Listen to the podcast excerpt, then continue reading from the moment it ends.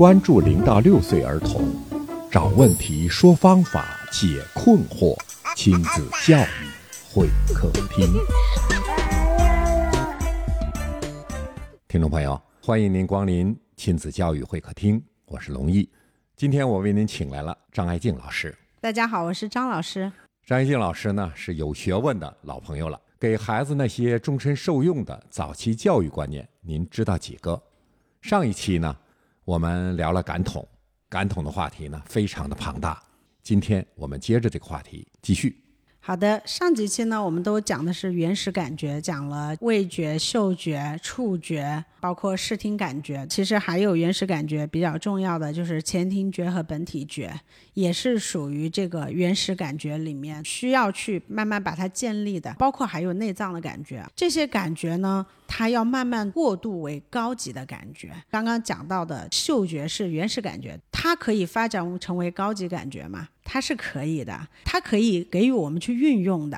我们经常用的香水，有的人闻到香水，哎，这就是香水嘛，啊，最多也闻出啊，这是个什么茉莉花的香。但是有的人呢，能分辨出香水的很多种的气味，什么前调、中调、后调啊，这个什么花草香、那个果木香等等，这而且这是一个高级职业啊。对，他还分派出一个职业来，嗯，感觉越细致。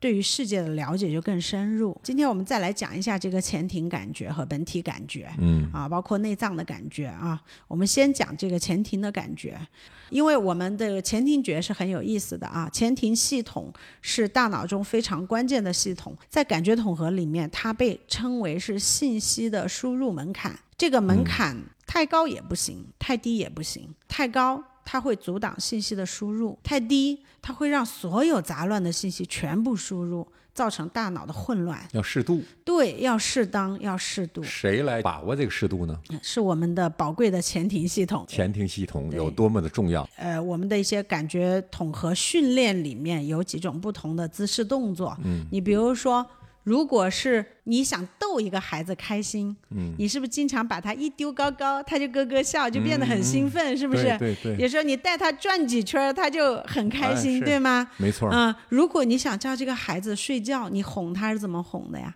放在怀里，轻轻地摇哎慢慢，摇一摇，对不对？对？这些都是前庭的方式。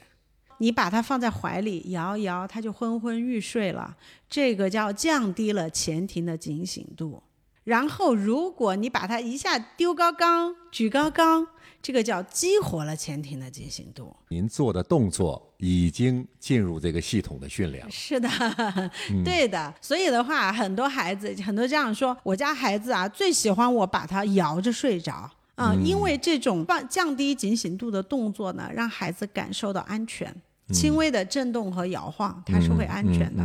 有的人晕车上车就睡觉，因为车的这个运行频率降低了他前庭的敏警醒度，他会想想睡觉。如果他不想睡觉，他就会很晕。嗯而且晕车的人也有很多的感受，坐在车里没法看手机、看书，哎，看书看手机会不舒服，想吐啊。没错没错他只能眼睛看窗外就会好一点。嗯，那为什么眼睛看窗外就会好一点呢？对呀、这是个问题啊。嗯，这个时候就是大脑前庭觉的调试问题。嗯比如说，我们的身体，大脑感觉到我们的身体是在向前走的，嗯但是当我低头看书和手机的时候，画面是静止的，大脑就会产生了错觉，前庭觉信息没有处理过来，向前的一个又是静止的，嗯是我出了问题吗？是我中毒了吗？嗯，大脑就开始给胃下指令，你中毒了，你得吐出来。如然后大脑就是开始晕。是个保护机制。啊，它是人的一个保护机制。内耳前这个前庭系统、平衡系统在我们的内耳耳朵里面的这个半规管，半规管在控制方向。当我们运行的时候，半规管里面的这个液体碰到我们的系统的一些接受信息的一些绒毛和触觉细胞，嗯，就会判断是在往哪个方向。所以说，你为什么知道你的头是向下的？为什么知道你的头有时候是向上的？除掉眼睛判断之外，那是由我们的内耳里面的半规管的耳石平衡系统来知道的。这儿呢，张老师讲的名词有点多，这个需要 嗯您呢花点时间去恶补一下。是这些道理，就是告诉你，我们的大脑有保护机制，然后我们的前庭系统如果发展不好的话，大脑就会启动它的保护机制，让你的身体产生应对于当下的情况，有时候会产生一些错误的判断嘛，所以你就会不舒服。那么前庭系统其实很重要，它不仅仅说是关系到我们这个方位，只是一点啊，其实还关系到孩子的对于这个情绪的控制。对于事物的看法，对于这个环境的适应度，还有对于他身体姿态的控制，都是很有作用的。包括我们前面讲的听觉屏蔽、视觉屏蔽，还有这个触觉上面的感知不同。都由前庭觉在做调整，它会影响到一个人的生理和心理的诸多方面。对，嗯，感觉感觉系统呢，就是感觉统合，就是我经常跟家长说，感觉统合在孩子小的时候是个生理问题。但是如果任由它发展下去，不去做干预和调整的话，就变成了就会变成心理问题，因为它会影响人的成长。这太严重了。对对，当人的成长受到这些的影响，它就会左右到这个人的思考和行为方式。